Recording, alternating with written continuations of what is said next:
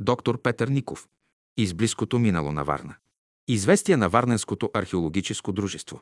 По случай 20 годишнината от основаването на дружеството 1901-1921 година. Варна, печатница Просвещение, 1921 година. Из близкото минало на Варна. По случай 20 годишнината на Варненското археологическо дружество. То е още толкова близо до нас. Едно човешко поколение само, едва не пълни 60 години ни делят от него.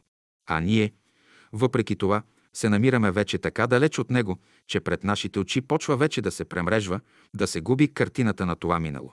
Като на мираж, контурите му се колебаят, менят и губят постепенно в далечината, а заедно с това възможността за тяхното възстановяване става все по-малка. Всеки нов ден ни отдалечава все повече от него не само по време, но и по способност да проникнем в него и ние сме изправени пред перспектива да осъмнем един прекрасен ден до толкова далеч от него, че да не бъдем вече в състояние да го възпроизведем напълно. За културна и напредничева Варна се открива в близко бъдеще грозният изглед да не познава и да не бъде в състояние да проникне в своето близко, да не говорим за по-далечното минало. А днес всяка културна нация, град или организация, като съзнават високото морално и практическо значение от познаване на собственото минало, проявяват, като най-добър израз на своята културна зрялост, силен интерес и стремеж към своята история. Най-старите дейци по българското възраждане във Варна са си отишли почти всички, без техните спомени да бъдат системно събрани и записани. По такъв начин пропусна се безвъзвратно да се използва едно средство, което най-лесно би хвърлило обилна светлина на много въпроси от миналото на Варна, над които сега се е спуснал непрогледен мрак. Наистина, една значителна част от писаното предание от историческите паметници са запазени благодарение грижите на Варненското археологическо дружество, на което 20 годишнината честваме днес и което има неоценима заслуга че е събрало множество писмени и веществени материали и с миналото на Варна и така ги е предпазило от сигурно загиване и унищожение. Благодарение на грижите и на преосвещения Варненски и Преславски митрополит Симеона, който е имал щастливата идея и постоянна грижа да прибере и съхрани в архивата на своята митрополия голяма част от архивата на Варненската българска община на Добришката българска община и на Шуменския смесен съвет от преди освобождението и да бди за нейното запазване. Обаче по-голямата част от писаното и веществено предание от историческите материали, които биха послужили на историка за написване историята на град Варна, е или унищожена, или пък захвърлена и всеки момент рискува да стане жертва на немара или невежеството. Архивите от кореспонденция, сметки, книжа, тефтери или бележки на нашите дейци – по възраждането на Варна, каквито безсъмнено е имало, а може би още има скътани или захвърлени и с някои тавани или зимници на техни наследници или сродници.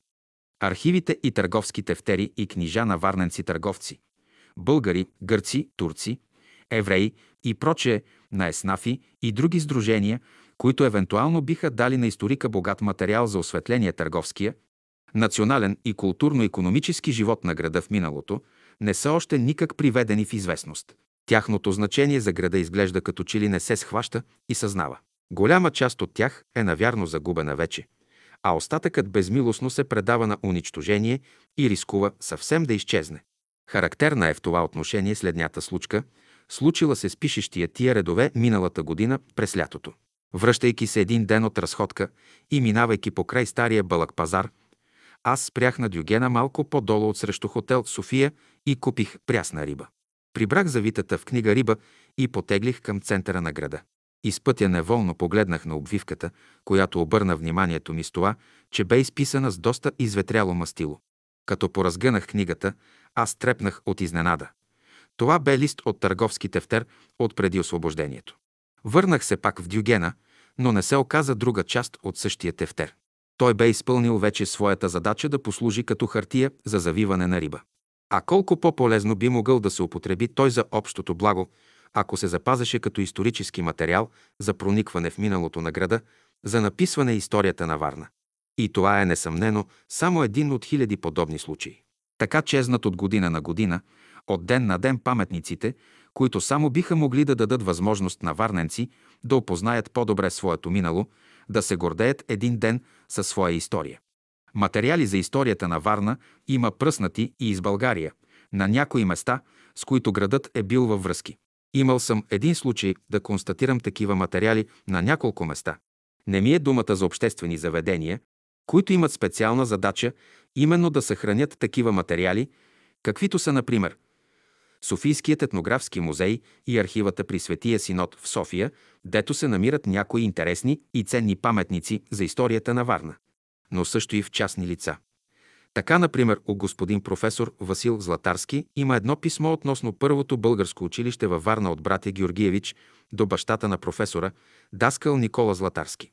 В град Трявна имах недавна случай да открия у господин Богомил Даскалов, прогимназиален учител, от известната стара и видна тревненска фамилия Даскалов, също така две твърде важни писма за историята на Варна, за които ще говоря по-долу. Не може да има съмнение, че и на други места и от други лица трябва да има паметници за историята на Варна. Би трябвало да се развие най-подиржива дейност за откриване и прибиране или откупуване за Варненския археологически музей на тези пръснати и важни преди всичко за Варна исторически паметници. Но преди всичко трябва грижливо да се издири и прибере всичко онова, което е още запазено на мястото в самата Варна.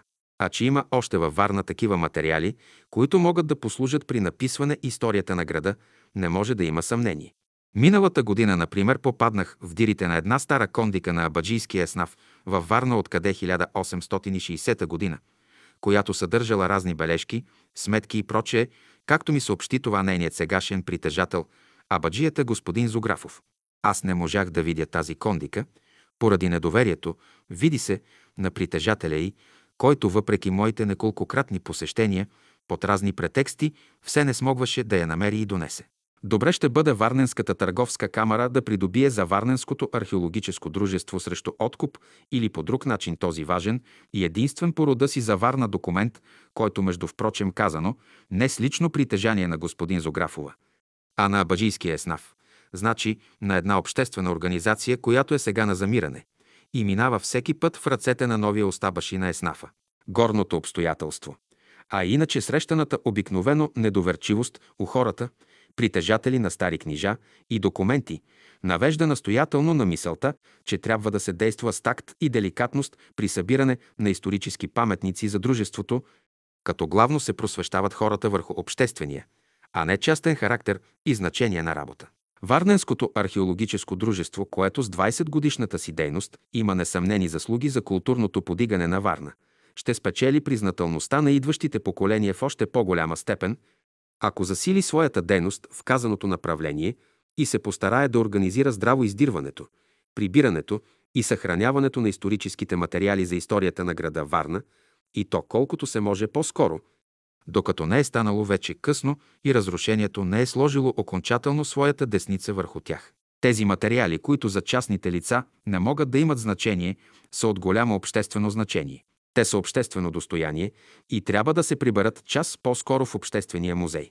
Дълг върховен се налага на всички власти във Варна, били те граждански или военни, държавни или общински, търговски или училищни, а още повече на всички просветени варненци, без разлика на националност, да дадат своето пълно съдействие на усилията на Варненското археологическо дружество в това направление. Аз мисля, че най-добре бих свързал чествуването 20 годишнината на Варненското археологическо дружество.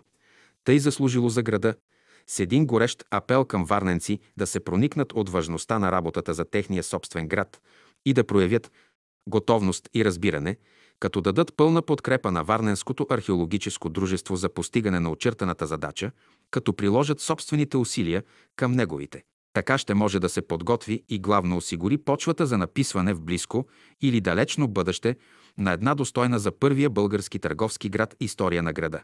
От друга страна, 20-годишният юбилей на Варненското археологическо дружество би могъл достойно да се ознаменува от варненското гражданство и от варненските организации чрез създаване на един по-крупен фонд, който да служи за написване историята на града.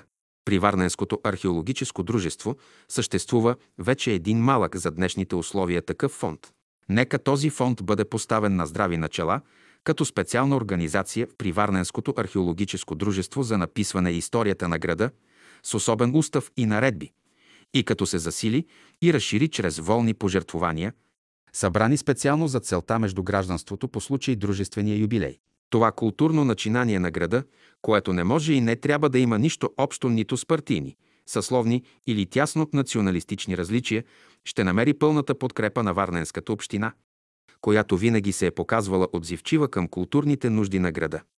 Ще намери съдействието на Варненската търговска камера, в която не може и днес да не цари същия дух на общественост, който преди половина век е вълнувал тъй силно българския варненски търговец в борбата за възраждане.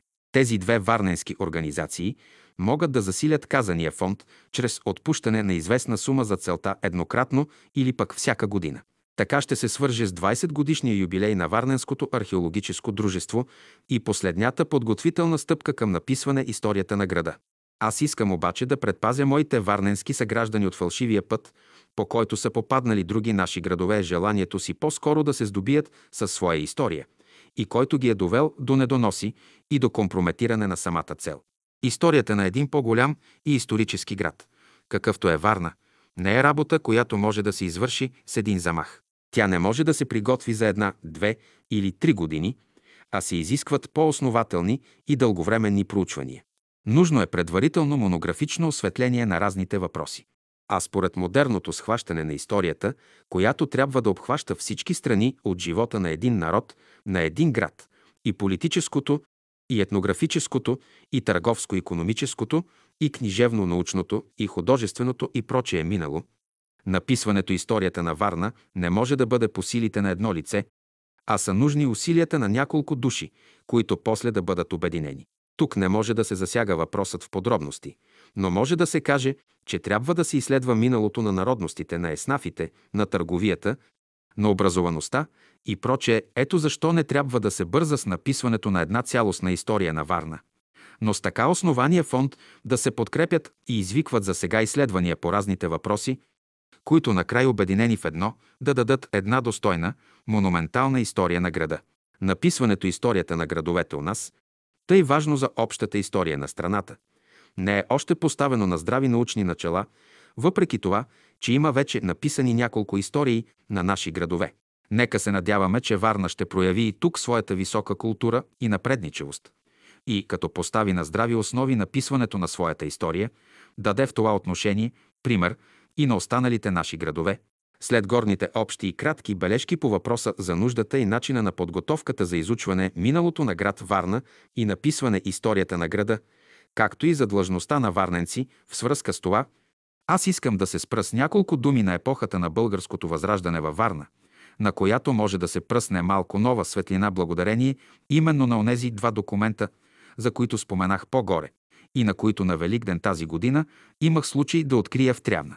Тези документи са притежание на господин Богомил Даскалов, учител в Трявна, у когото и се съхраняват. Благодарение любезността и отзивчивостта на господин Даскалова към културни потреби и начинания, аз добих възможността да прегледам цялата негова архива, в която има важни исторически материали и да снема препис от въпросните документи, засягащи Варна, за което тук му изказвам дълбока благодарност. По пътя към възраждането на българщината във Варна изпъкват два важни етапа. Първо, поставяне основата на българската просвета в града чрез откриване на българско училище в 1860 година. И второ, здобиване с българска отделна и независима църква в 1865 година. Българско училище и българска църква са били двете страшни оръжия, които българският народ е трябвало да изтръгне из ръцете на своите противници, за да извоюва постепенно от тях своето бъдеще.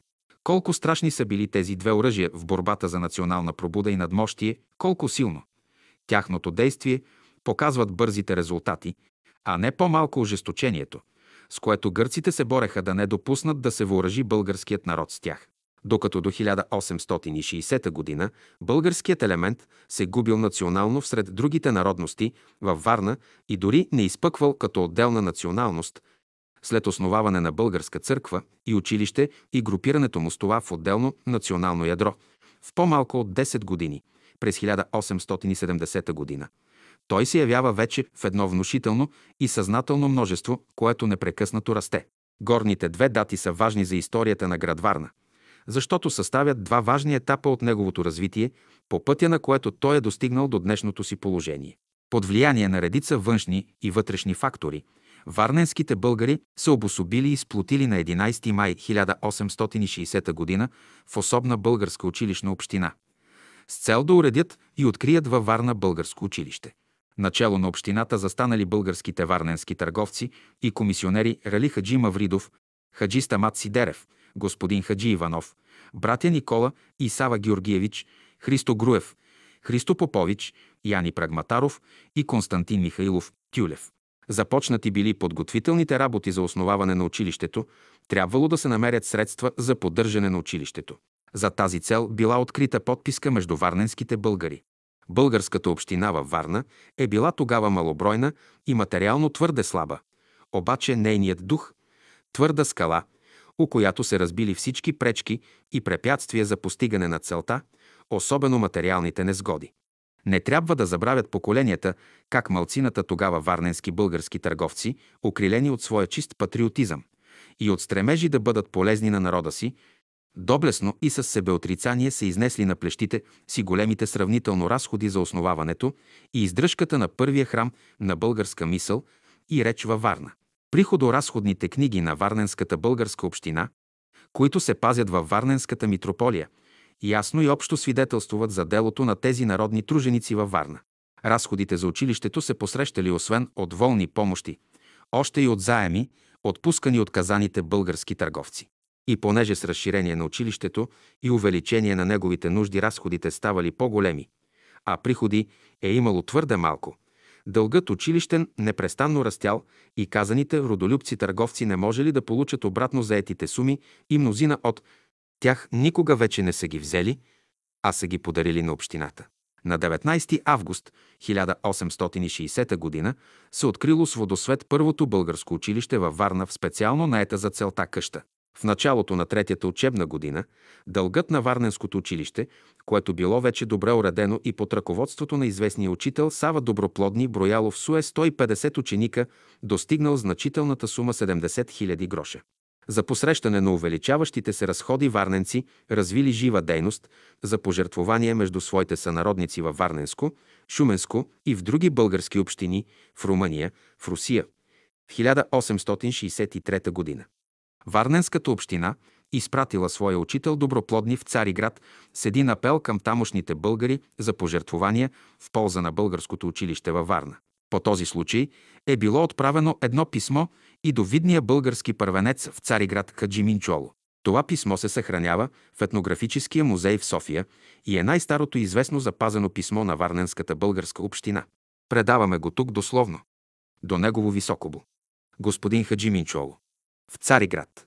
Ваше високо благородие, като защитници на българските интереси в Цариград и представител народни, за да браните от други присвояванието на царските милости, които се изливат без разлика във всичките верни поданици и разни народи в царството, ние смеем и да се отнесем и с настоящето си и до вас, като познавам и колко големи жертви правите и колко знаете да уважите и предварите всяко народно дело, което поврежда общо или частно – и може да ни нанесе срам. Нашето тук новосъставлено българско училище зафана тази година редовно преданията си. А тази година имахме чест да видим годишните му изпитания, в които присъстващите царски чиновници и други знаменити и високо учени лица похвалиха за успехите учителите, нас и учениците. От друга страна, колко ще бъде на нас срам, колко повреда на които се учат, ако техният училищен дълг от 70 000 гроша не се изплати, не се поумали, но расте много чрез лихвата и училищните разноски. Ето главната причина, за което ви пишим настоящето. Ето защо нарочно изпровожда ми до вас нашия учител, господина Доброплоднаго. Тоест да ви молим покорно, защото, като направите вие сами по една великодушна помощ за нашето училище, да насърчите и другите там ваши приятели и познайници на той да настоите, щото да може наши учител да събере от този голям град, колкото е възможно повече спомоществование за наше малко улегчение. Уверени, че по никаква причина не ще ни откажете това благодеяние. Ще ви бъдем завсегда признателни и ще ви имаме като благодетел на това учебно заведение. Варна. 13 юли 1863 г. Членовете от българското общество. Саморъчни подписи. Хаджи Мавродиев. Хаджи Стамат Сидерев. Господин Хаджи Иванов. Братя Георгиевич. Христо Груев. Яни Прагматаров. Константин Михайлов. За българското училище във Варна трябвало да се намери и ангажира подходящ учител. За тази цел братя Георгиевич писали на Петко Славейков да им препоръча някого за учител. Подобно писмо те отправили и до даскал Никола Златарски, което се съхранява у сина на същия професор Васил Златарски. По препоръка на Славейкова варненци условили за учител един негов ученик, Костадин Тодоров Арабаджиев, който пристигнал във Варна и се наел с уреждане на училището. Всички интриги и противодействия от страна на гракогагаузите във Варна против откриването на българското училище били на празни и се осуетили от високия дух, единодушието и сплутеността на варненските българи. Не успели и усилията им да попречат чрез властта на постройката на ново двоетажно здание за българско училище. Новото българско училищно здание било построено на специално купено за целта място и осветено на 24 юли 1862 г. То е същото здание, в което се помещава днес църквата Свети Архангел Михаил от самия гръцки варненски митрополит Порфирия при голяма тържественост и в присъствието на местните власти, начало с Мютесарифина Ашир Бея, на чуждестранните консули, на чуждите и местни български, гръцки и други търговци, на първенците градски и прочее във време на тържеството, новият главен учител Доброплодни произнесъл на турски блестяща реч, която по-късно била напечатана във вестник България. Цариград, 1862 година. Четвърти брой. А оттам препечатана в известие на Варненското археологическо дружество 1914 година.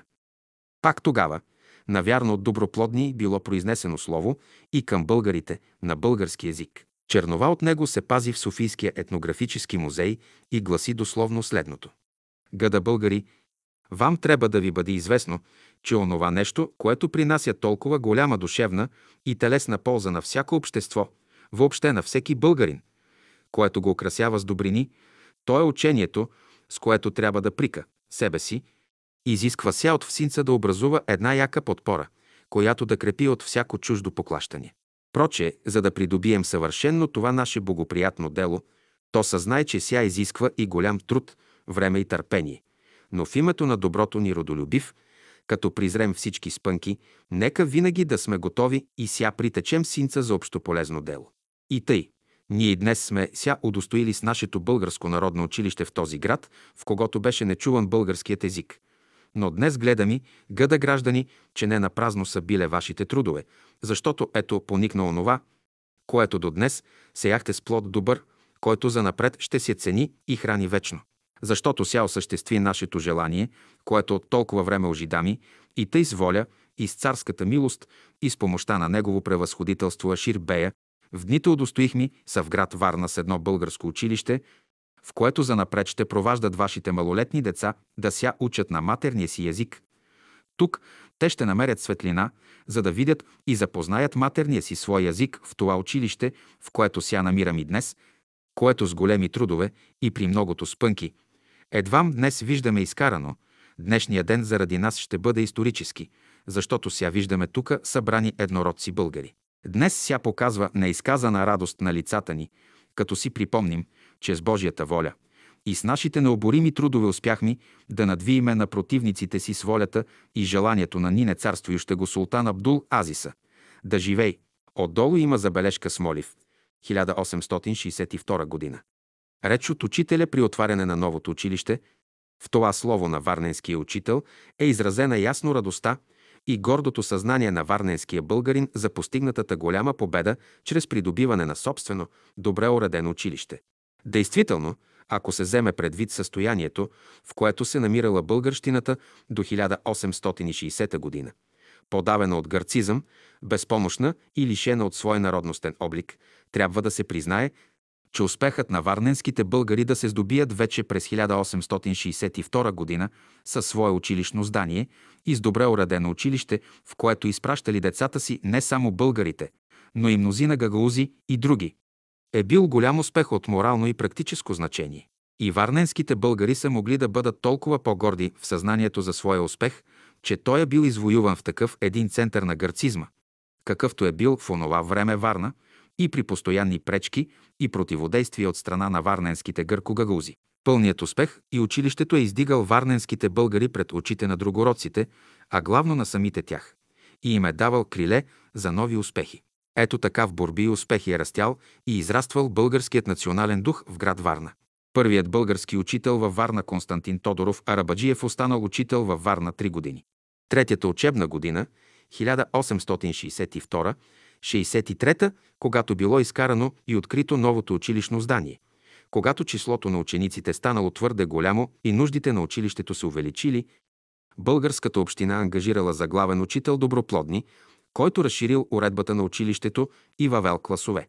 Костадин Тодоров Арабаджиев останал една година като помощник на Доброплодни и на края на третата година по някои причини бил принуден да напусне Варненското училище и да се предаде на друга работа. В архивата на господин Даскалов в Трявна се намира следното саморъчно писмо на първия български учител във Варна до Пет Корачев Славейков и то от навечерието на напущането му Варненското училище. Това писмо, което предаваме тук изцяло, е характерно за личността, схващанията и убежденията на първия български варненски учител, словеснейши учителю. Господин Пет Корачев Славейков. В Джумая. Като по случай наши приятел тръгва днес за Панаиря по търговските си дела, взех смелост да пожелая доброто разположение на здравието, също да ви чрезмерно благодарим за временното благодеяние, което ме удостоихте да бъда в приморски град на милото ни отечество България, град Варна. Впрочем, гордея се, като направих начало под учителското си звание да развия духа на българизма в тоя погагълзен народ. И же, впрочем, макар и старанието ми да беше твърде отекчително почувствувано. Вечна народна награда, като в това. Разстояние три годишно намирам в училището днес около до 150 ученика повече. Това е проче е моето най-първо преимущество, което сполучих чрез господство ви. Тъй също и аз в будущем ще изпълня отеческите си длъжности, докато бъда в това звание. Впрочем, като набързо стана, желая ваши честни отговор и наставление, за които ще ви бъда вечно признателен за всичките благодеяния. Оставам с всичката си към вас почтенност и преданност, като съм честит да бъда завсегда ваш покорни ученик. Варна, 23 април 1863 г. Подпис Костадин Теодоров. През петата учебна година, 1864 65-та от съществуването на училището Варненската община е имала щастието да спечели за учител Петко Славейков, който до тогава учителствувал известно време в Ески Джумая. Изглежда, че през януари, а може би и в първите дни на февруари 1865 г., той е бил още учител във Варна. В едно писмо от Ески Джумая от 12 февруари 1865 г. бившият му ученик Жеко Иванчов Мараджиев му пише във Варна, като му иска книги. Това писмо е запазено в архивата на господин Даскалов в Трявна. В него се казва между другото и следното. Зато и днеска, умислен какво да правя, взех перото писмено да ви попитам за здравието ви и за доброто ви име, че сте станал по общо мнение даскал във Варна и да носа продължи за дълго време. Ако виждаш да си спокоен, и ако ся вижда приятно, и ако тамкашните старейшини имат съгласие. Но Славейков не изкарал учебната година – и скоро след това заминал за Цариград като редактор на българския превод на Библията. Какво влияние е оказал Пет Корачев Славейков през кратковременното си пребивание във Варна и непосредствения си допир с варненските българи, не се знае за сега. Обаче, надали може да има съмнение, че стоението като учител на един такъв стар, изпитан и широко известен вече народен дец, не е могло да мине безследно за настроението и стремежите на варненските българи. Ние посочваме тук едно забележително съвпадение на пребиваването на Славейков във Варна през януари до февруари 1865 г. с фактическото църковно отделяне на българите от гърците чрез откриване на отделна българска църква със собствен български свещеник и българска служба през февруари същата година. Във време на тези събития Славейков е бил вече в Цариград. Обаче едно писмо на видния варненски български първенец Мавридов до него, което привеждаме по долу и в което се излагат подробно всички случки при откриване на първата българска църква във Варна, идва да подсети, че Славейков, както и не може да се очаква другояче, не е бил чужд на националните стремежи на варненските българи, а напротив. Ги е подклаждал и конкретно се явявал далечен вдъхновител на казаните случки. От тук явно прозира как е той повлиял през кратковременното си пребиваване във Варна.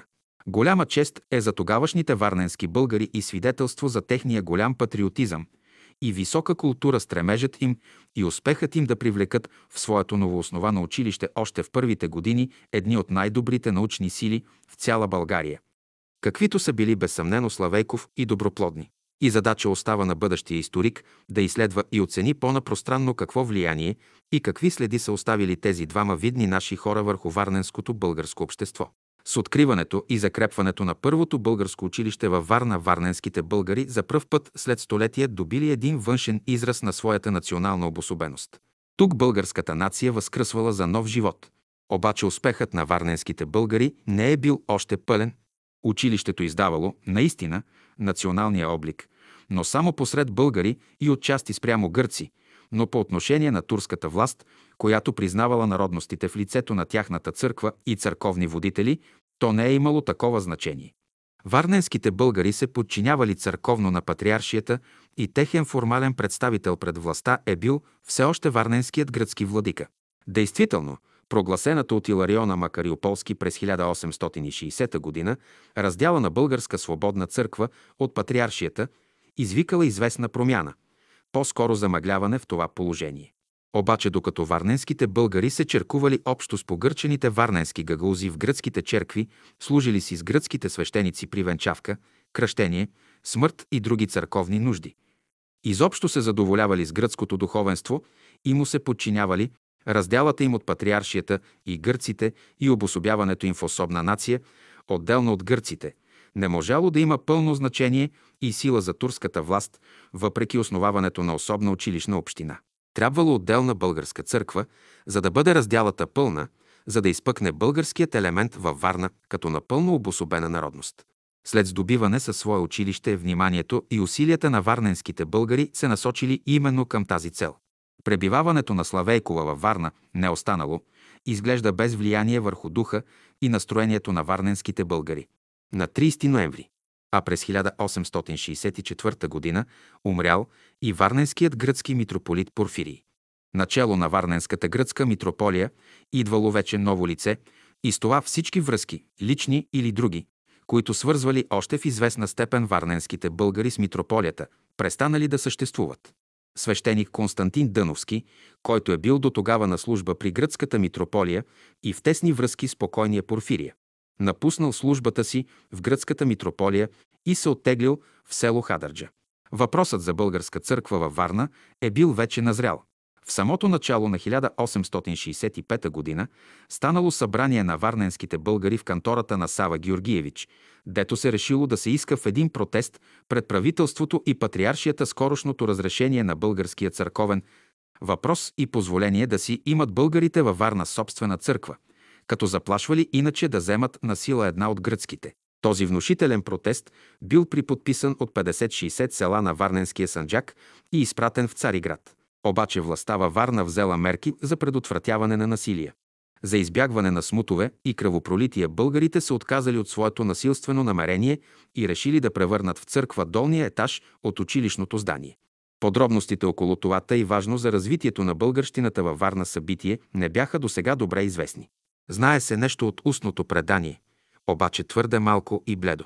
А тези така важни съобщения са едва от 50 години. Щастливата случайност е искала обаче да се запази един документ от онова време, който ни дава автентично изложение на работите в свръзка с основанието и откриването на първата българска църква във Варна. Това е едно писмо от варненския български търговец Рали Хаджи Мавридов до Славейков в Цариград, за което споменахме по-горе, че се съхранява от господин Даскалов в Трявна. Решили веднъж да имат българска църква – Варненските българи се споразумели да извикат от Хадърджа за свой свещеник Константин Дъновски. На 8 февруари 1865 г. същият пристига във Варна като първи варненски български свещеник. На другия ден варненските българи се събрали на събор в училището и решили едногласно да превърнат долния етаж на училището в храм. Веднага било съставено едногласно писмо, подписано от всички българи, и поп Костадин е бил изпратен в селото си Хадърджа да донесе антиминс, одежди и други потреби за новата църква. Обаче изглежда, че между българите е имало две течения, едно от които е било по-умерено и предпазливо и е внимателно да не повреди с прибързаности, а второто е било за по-бързи и смели действия. Първото течение е водил, види се, Хаджистамът Сидеров, а второто – Рали Хаджи Мавридов. Последният, горящ от нетърпение да види по-скоро във Варна българска църква, като видял, че на 10 и 11 февруари нищо не се предприемало, за целта на 12 поставил на своя глава един майстор да обгради и приготви олтаря, а прозорците да обкове отвън с дъски до половина, за да не се вижда вътре, като се служи, а след това да направи престол и прочее на другия ден събота до вечерта всичко било готово. Обаче научили се гракогагаузите и принали да интригуват пред Мюте Сарифина, че българите почнали да строят уж църква. Хаджи Стамат трябвало сега да урежда работата пред властта, поради което произлязло спречквание между него и Рали за самоволните действия на последния. Обаче започнатата работа продължила. В събота пристигнали поп Костадин и поп Иван от Хадърджас Антиминс, икони, одежди и всичко нужно за църквата. На другия ден, неделя, трябвало да се отслужи служба в така приготвената църква от двамата свещеници. Поп Костадин пратил да извикат Рали Хаджи Мавридов, защото от общинарите никой не се вестявал, но той отказал да иди, понеже Хаджи Стамат го изгонил и му казал да не стъпва вече в училището. Умерената партия, която види се водила общинските работи, се колебаела силно и пратила да съобщят на свещениците, че не бива да служат в неделя. За да не предизвика раздор, поп Костадин не служил литургия в неделя на 14 а само били изчетени часовете и извършен водосвет, след което събраният народ се разотишъл доволен и радостен. Вечерта имало вечерня с четене на Евангелието, на която присъствувал и Рали Хаджи Мавридов, а на другия ден, понеделник, започвали заговезни. Като узнали гракогагаузите, че българите служат в училището си на български, веднага още в неделя се събрали в гръцката митрополия да обсъдят как да попречат и развалят работата. Те писали на патриарха за станалото и го моляли да подействува, за да възпре българите. Същия ден, неделя, отишли те при Мютесарифина и протестирали и го моляли го да забрани на българите да четат и на български, като пущали най-различни интриги против тях. Обаче Мютесарифинът, който бил добре осведомен от тайно пратени свои хора, не обърнал внимание на тези интриги. Това поведение на властта окоражило и по-умерените измежду варненските българи, така че на другата следваща неделя, т.е. на 17 февруари 1865 г., била отслужена първата служба от Константина Дъновски в новооснованата църква. Това са перипетиите, през които е минал въпросът за откриване на първата българска църква, Свети Архангел Михаил, във Варна. За тях свидетелства споменатото писмо на Рали Хаджи Мавридов до Петко Рачев Славейков в Цариград от 17 февруари 1865 г. По такъв начин варненските българи се здобили и със своя църква, в която слушали Словото Божие народен език. С това те преминали още един твърде важен етап към своето пълно възраждане. От тъй нататък варненските българи образували една църковно-училищна национална организация, която от ден на ден ставала все по-здрава и силна, оплот и залог за тяхното бъдеще като народ свободен. Доктор Петър Ников